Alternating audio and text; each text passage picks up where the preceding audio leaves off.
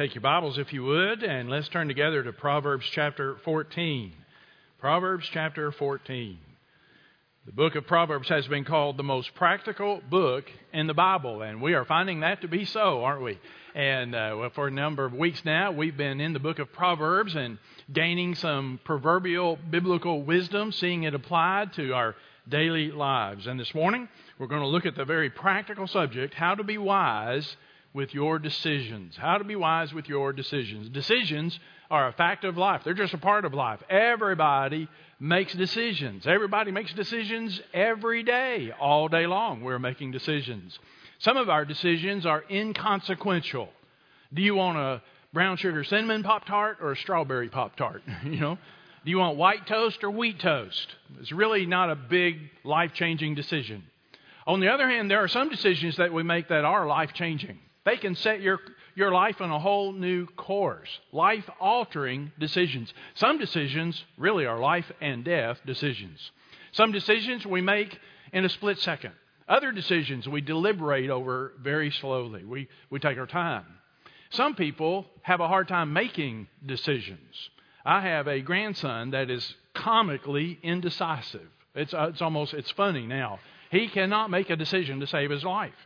Uh, there was a weekend a few a few months ago where his aunt and uncle thought they would spoil him for a little bit. He's one of three kids, so they thought we'll let him be an only child for a weekend. We'll just spoil him. And so they brought him home and took him to the store and said, "Okay, for tonight, you know, movie night or whatever they were doing, you pick out two snacks, anything you want." So they took him to the grocery aisle, you know, with potato chips and little Debbie's. You pick out two snacks, anything you want for tonight. You're in charge. Thirty minutes later he has handled every snack on that aisle four times. He just can't decide. Finally, my son has had it. He's just over this. If you don't pick something right now, we're not going to get anything. And of course, he's just he just he just froze, just froze, paralyzed by indecision. There are some people who are so afraid of making the wrong decision, even after they have decided, they rethink, relive, rehash, and second guess the decision they made. Well, maybe I shouldn't have done that. Maybe I should have gone with option A. Maybe it's, is it too late to change my mind? Can we go back? And, and so forth. Well, decisions. You, you, you win some, you lose some. We all make decisions. Some of them turn out well, some of them turn out not so well. You can't win them all, but we want to make the wisest decisions we can. And the book of Proverbs is going to help us with that process this morning. So, how to be wise with your decisions. If you have your bulletin, there's a listening guide on the back panel, and uh, we're going to be back and forth all through Proverbs this morning. So I hope you have your Bible and that you'll keep it open. But on your outline, we're going to start first of all with some of the enemies of wise decisions. Proverbs is going to show us some things that'll get in the way of making wise decisions. Let's look at chapter 14 and verse 8. The wisdom of the sensible is to understand his way, but the foolishness of fools is deceit. The wisdom of the sensible is to understand his way. Or another translation puts it this way The wisdom of the prudent is to give thought to their ways. Impulsive decisions, or impulsiveness, there's your first enemy impulsiveness. Impulsive decisions tend not to be the wisest decisions. You go into the grocery store. Where do you find milk and eggs? The back of the store. Many times, bread is on the opposite side of the store. Why don't they put all that stuff up front? Wouldn't that be convenient? Oh, no. They want you to go all over that store. Why? They want to give you all the opportunities they can for you to make impulse purchases. Everybody's going to go in and buy milk, bread, and eggs, so you're going to go all over that store. All those opportunities abound. You go to the checkout line. All that stuff there at the checkout line, that's for impulse purchases. That's why it's even there. Well, that looks good. Well, that looks interesting. Well, I didn't think about that. Yeah, I better grab some of that. Impulse purchases. Now, if you buy a pack of gum on an impulse, well, that's not life changing. That's okay. But there are big decisions in life that don't need to be impulsive. You need to think through that decision. Every parent knows this question very well. What were you thinking? I mean, we ask that question a lot. What, and it's a rhetorical question, but what were you thinking? Part of the challenge of raising children, parenting teenagers, is trying to get them to think through their actions. Consider the consequences. What did you think would happen? What were you thinking when you did this? Consider the consequences. Forecast the future. That's not just for children and teenagers, it's for adults as well. as you contemplate this decision, think, think that through. What will this mean in a year? What will this look like in five years? What will be the ramifications in 10 years? Think that through. Impulsive decisions uh, are they are the enemy of wise decisions. Here's another enemy of wise decisions. That's emotional decisions. Emotions. Let's go to Proverbs 25. Proverbs 25 and verse 28. Proverbs 25, 28.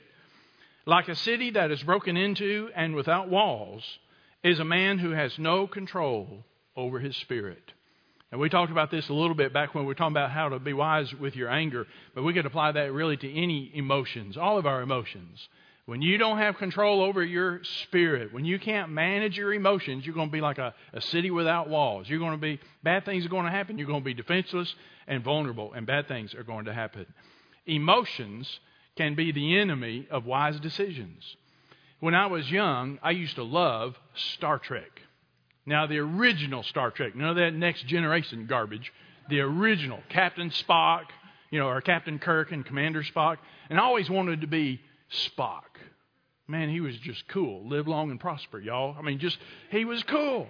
He was unemotional, driven by logic. Just, he was cool. But he was less than human. He was only half human, less than human. God gave us our emotions. This is part of what makes us human. God gave us our emotions.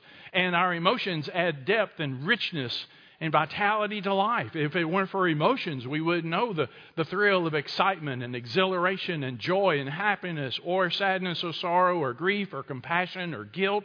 Emotions are a gift from God. But when it comes to making decisions, emotions need to be the caboose, not the engine that drives the train.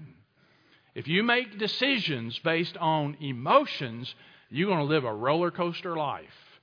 And you're going to drive everybody around you crazy. I've known some folks like that, haven't you? I mean, they just live, their emotions drive the train. They're up and down and they make the craziest decisions. Why? Emotions are in charge. You know, it's not a proverb in the Bible, but it is a kind of a contemporary proverb, a common sense proverb today. You don't need to make major decisions after you've gone through a traumatic event.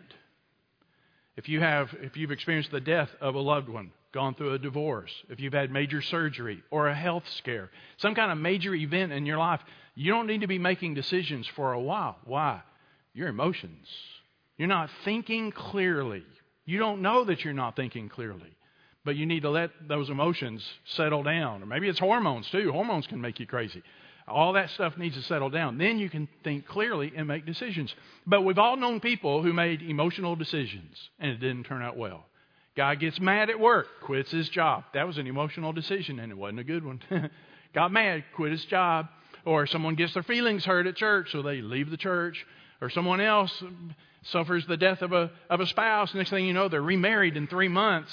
What was that? That's an emotional decision. Loneliness. Or someone else is depressed, so they quit their job and move to another state, trying to get out of their depression. Just, just emotions. Be careful. It's the enemy of wise decisions. Here's another enemy wicked counsel. Wicked counsel.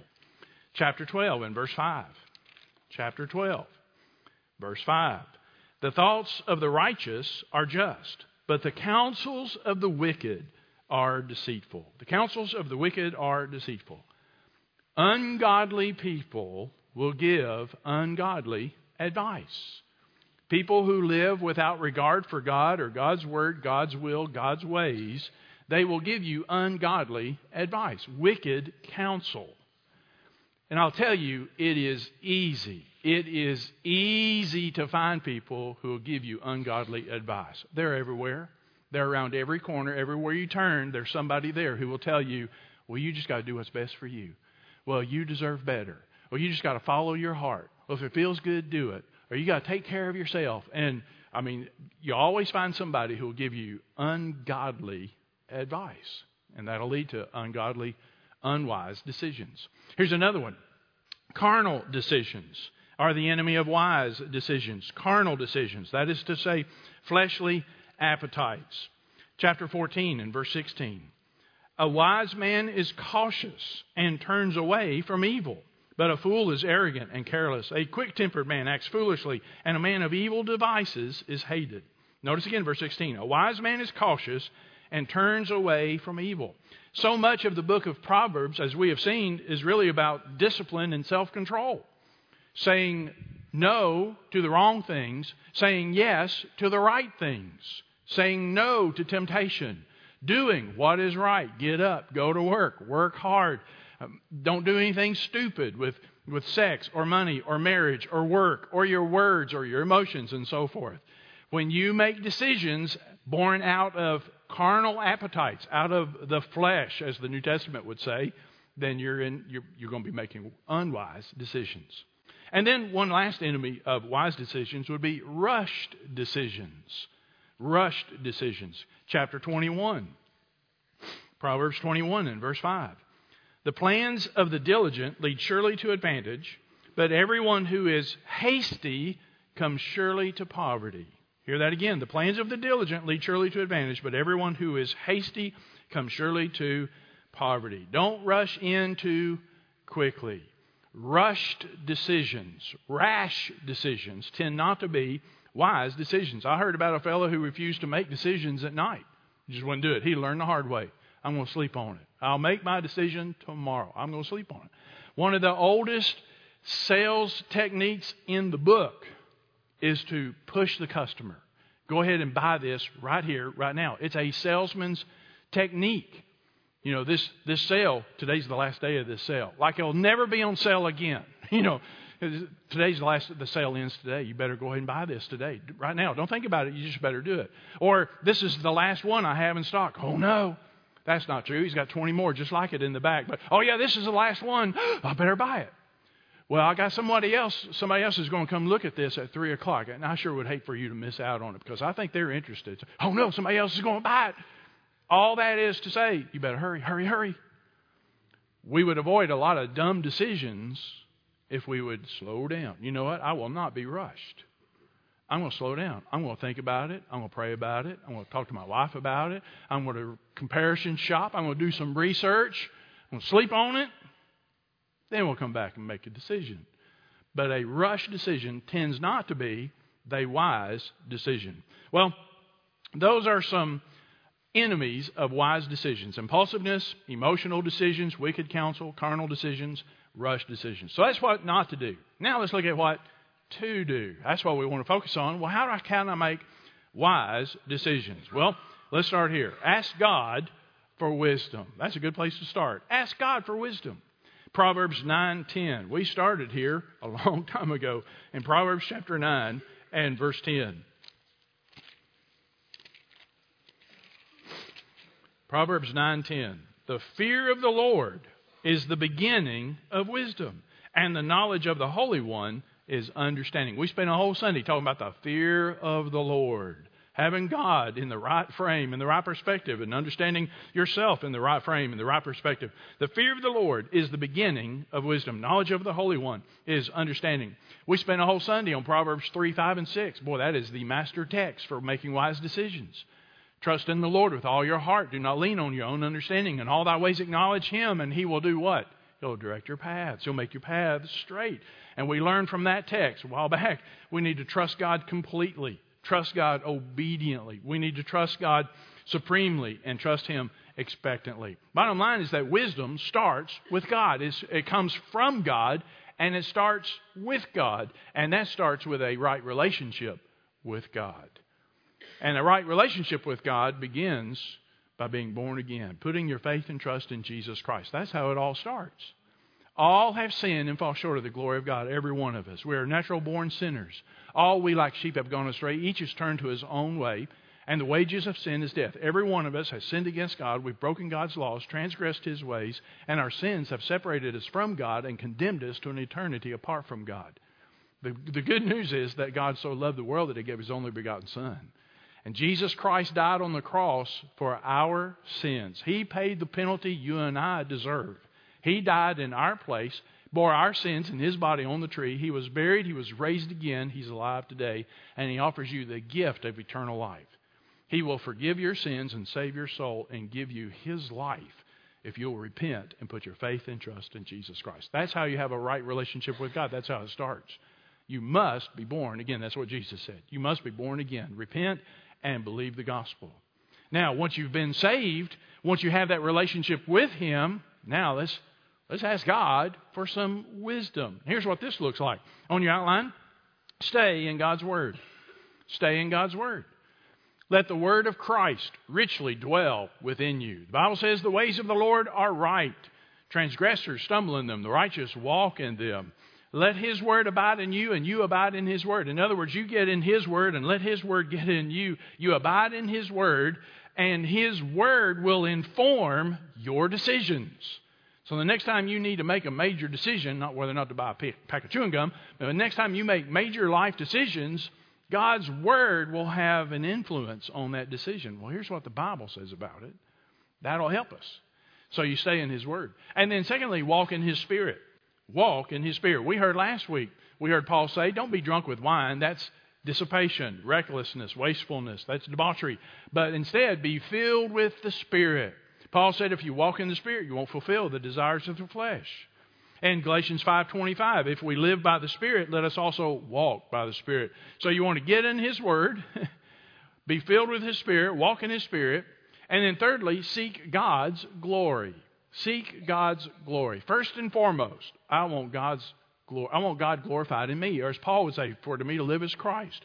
And whether by life or by death, I want him exalted in my body, whether by life or by death. Whatever you do in word or deed, do all to the glory of God. Do it all in the name of Christ. I want my life to glorify the Lord Jesus Christ, come what may, no matter what. In Psalm 37, if you want to hang on to Proverbs and just visit Psalm for a minute, or just listen. Psalm 37 4 Delight yourself in the Lord, and he will give you the desires of your heart.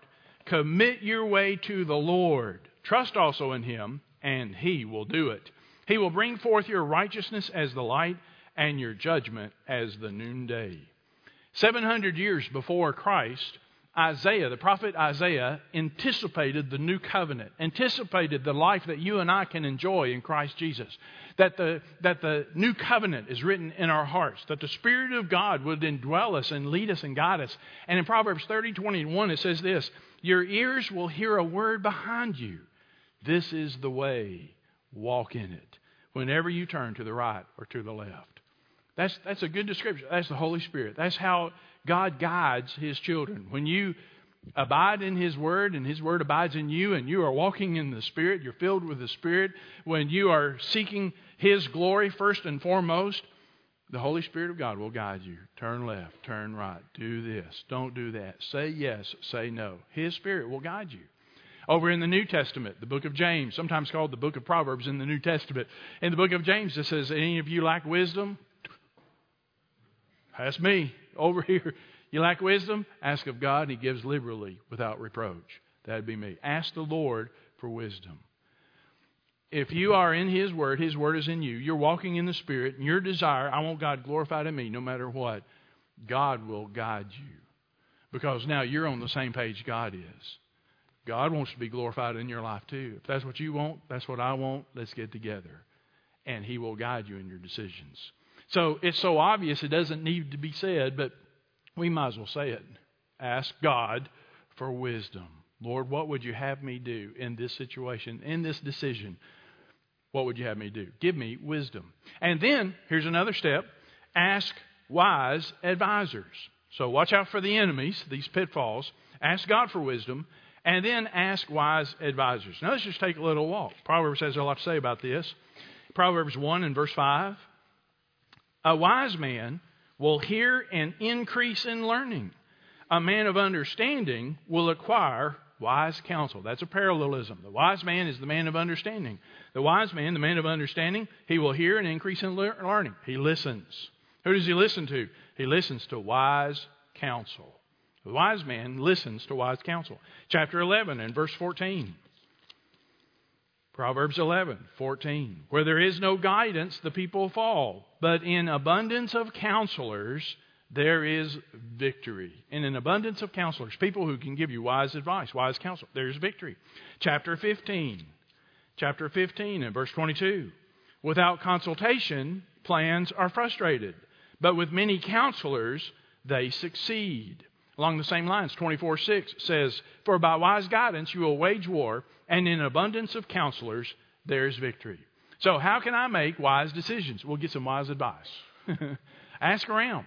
Get some wise counselors in your life, in your life, people who can give you wise advice, wise counsel. Well, where do I go for that?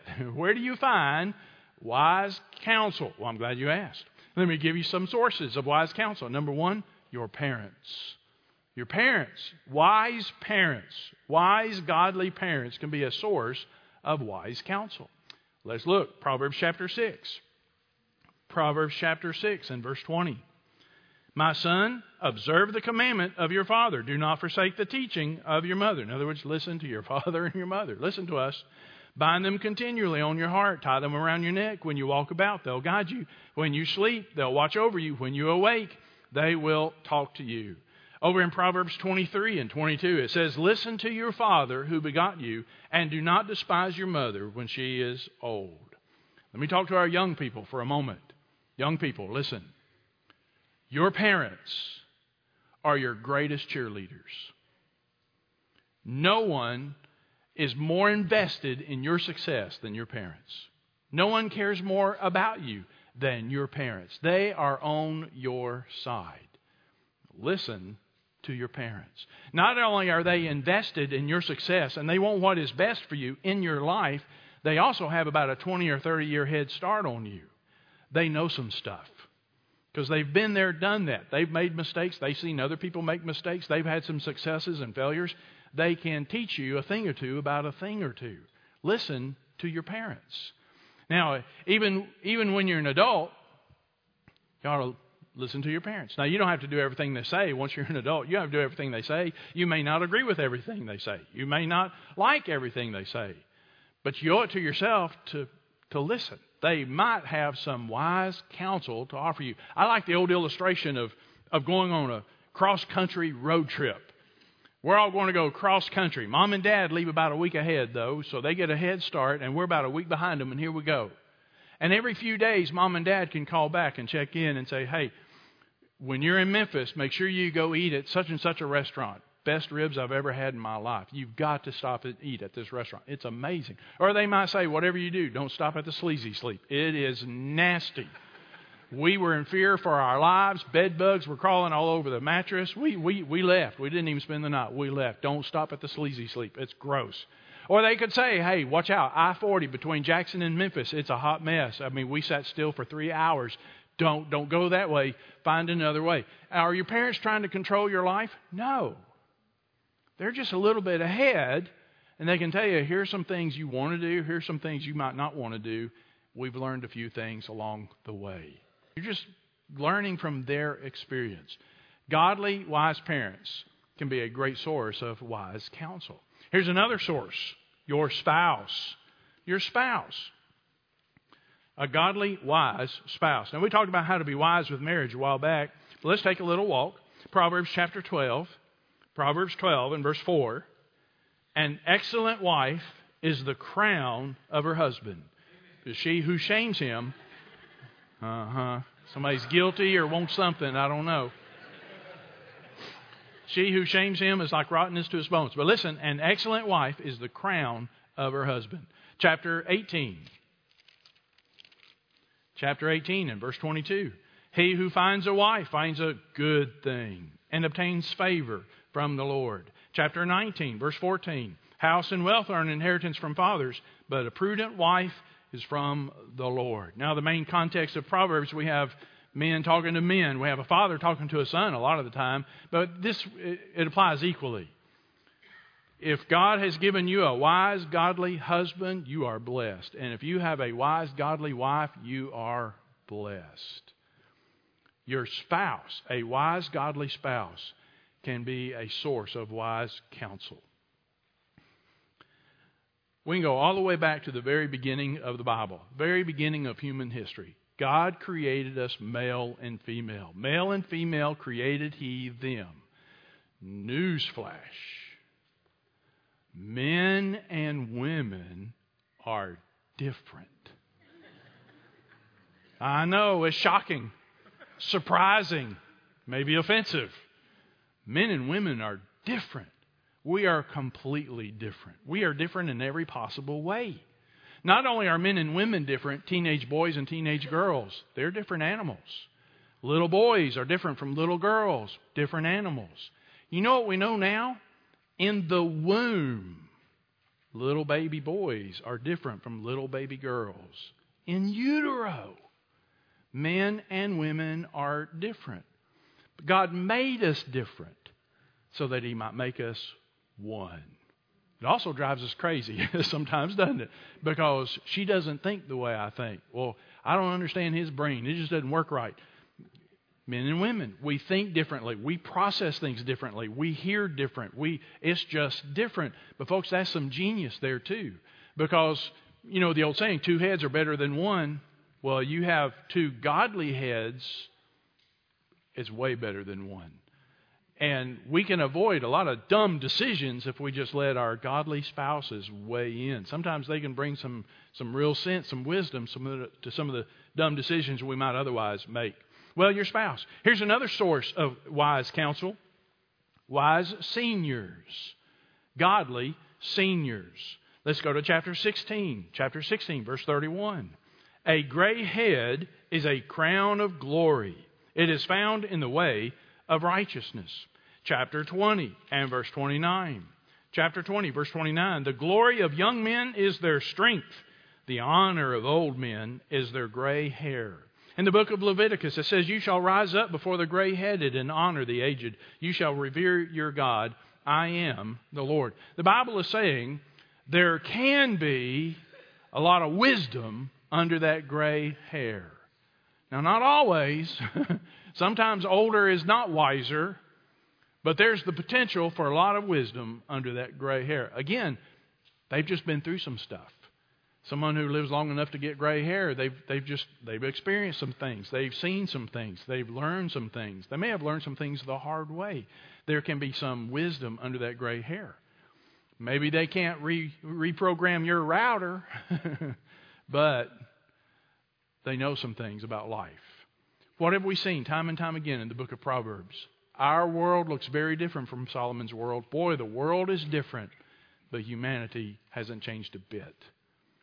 People don't change. The world may have changed, technology has changed, things look different, work different, but people are still the same. So you might find some godly counsel under that gray haired, a godly, wise senior. And then Christian friends can be a source of wise counsel. Godly Christian friends. Again, we spent a whole Sunday talking about how to be wise with your friends. But in Proverbs 27, Proverbs 27, verse 6, faithful are the wounds of a friend, but deceitful are the kisses of an enemy. What does that mean? Faithful are the wounds of a friend. A true friend, a loving friend, a godly friend will tell you what you need to hear, not just what you want to hear. They can speak the truth in love, and they may cause a little bit of pain, but it's for your benefit. Faithful are the wounds of a friend. Move down in verse, verse 9. Oil and perfume make the heart glad. So a man's counsel is sweet to his friend. It's good to get the advice, the counsel from a godly Christian friend. Verse 17 Iron sharpens iron, so one man sharpens another.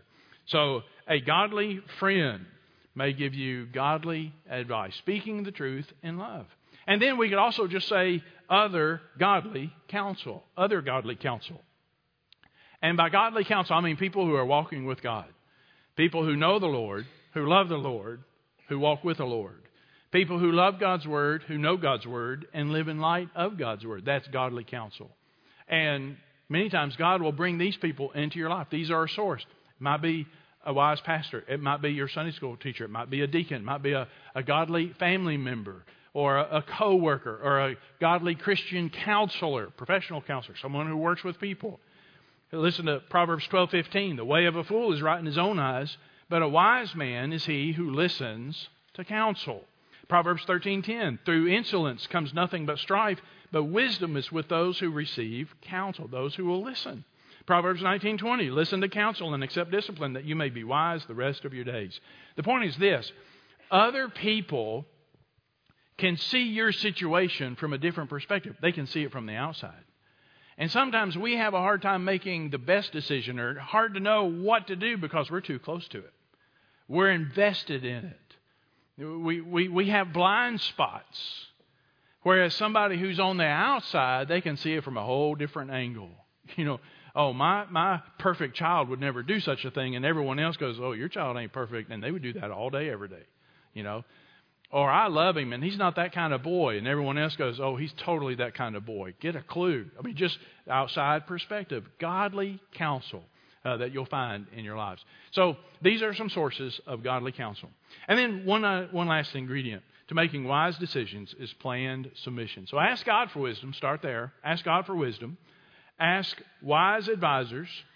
And then planned submission. And by that I mean we make plans, we make our decisions as best as we can, informed by the Scripture, led by the Spirit, guided by wise counsel, and we make our decisions, we make our plans best we can, but then hold them loosely, knowing that everything is subject to the sovereign hand of God. Let's take a look. Proverbs 16. Proverbs 16 and verse 9. Proverbs 16, verse 9. The mind of a man plans his way but the Lord directs his steps. he makes decisions, he sets big plans, he talks big talk, but the Lord directs his steps. Verse 33. Move down to verse 33. The lot is cast into the lap, but its every decision is from the Lord. The lot was an ancient way of, of making a decision, discerning God's will, almost like dice.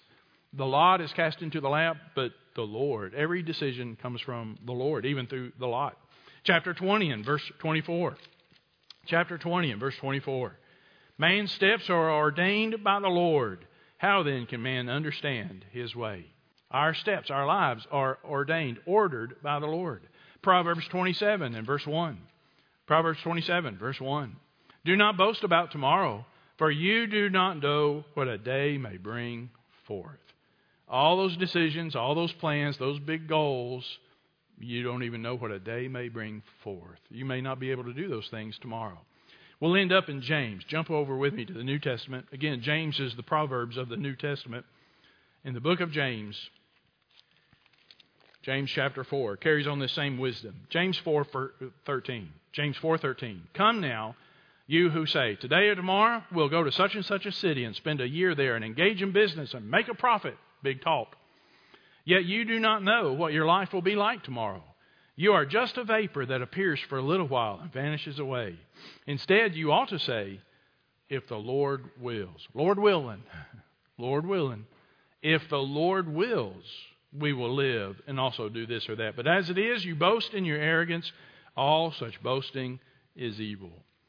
So we want to make wise decisions. We ask God for wisdom. We let the Bible guide our decisions, the Holy Spirit to lead us. We ask wise counsel, get others to input, and we make the best decisions we can given the information we have at the time. But we hold all of that ever so loosely. And we pray as our, our Savior prayed, not my will, but thy will be done. Lord, not my will, but thy will be done. Make the best decision you can in light of all that we've said. But Lord, you're in charge. Not my will, but thy will be done. You, know, you ever say this? Well, the best decision we ever made. Y'all ever say that? It's almost like a cliche in our family. Well, the best decision we ever made. It's hyperbole, it's an exaggeration, but when something goes well, we'll say that. You know, the best decision we ever made was to rent that car from Enterprise. That's the best decision we ever made. Best decision we ever made was to get that all inclusive package. That was the best decision we ever made. That's not the best decision we ever made. It just, hey, we made a decision and it was for the win. It worked out really well. But let me tell you, without any exaggeration, without any hyperbole, the best decision you will ever make is to trust Jesus Christ with your life and soul. Say yes to Jesus Christ. Repent and believe the gospel. Turn from your sin. Throw, your, throw yourself at his feet and say, Oh, have mercy on me, a sinner. Jesus, forgive me, save me, take my life. I'm yours. Say yes to Jesus Christ. Be born again. That's the best decision you will ever make. The second best decision you'll ever make is to say, Jesus, thank you for saving me. Now I'm going to live for you. I'm not going to seek my will. I'm going to seek your will. I'm not in it for my glory. I'm in it for your glory. It's no longer I who live, but it's Christ who lives in me. Jesus, I want to live for you. That's the second best decision you'll ever make. Love the Lord, serve the Lord, live for the Lord. Let's pray together. Father in heaven, God, we thank you for your word, a living word, practical word. It just speaks to right where we are, right where we live. Lord, help us to make wise decisions for your glory, for our benefit, for your glory. God, I pray for the one who's never been saved and help them to hear they need Jesus Christ. The most important decision that they could ever make is to repent, to turn from sin and self and to say yes to Jesus. Lord, I, I ask you to bring them to the cross even today. Lord, for those other decisions that you would have made today, whether it's baptism or church membership or anything like that, Father, I pray that we would say yes to you, that we would listen and respond in obedience to what you would have decided today. Take charge of this time, and we pray it in Jesus' name. Amen.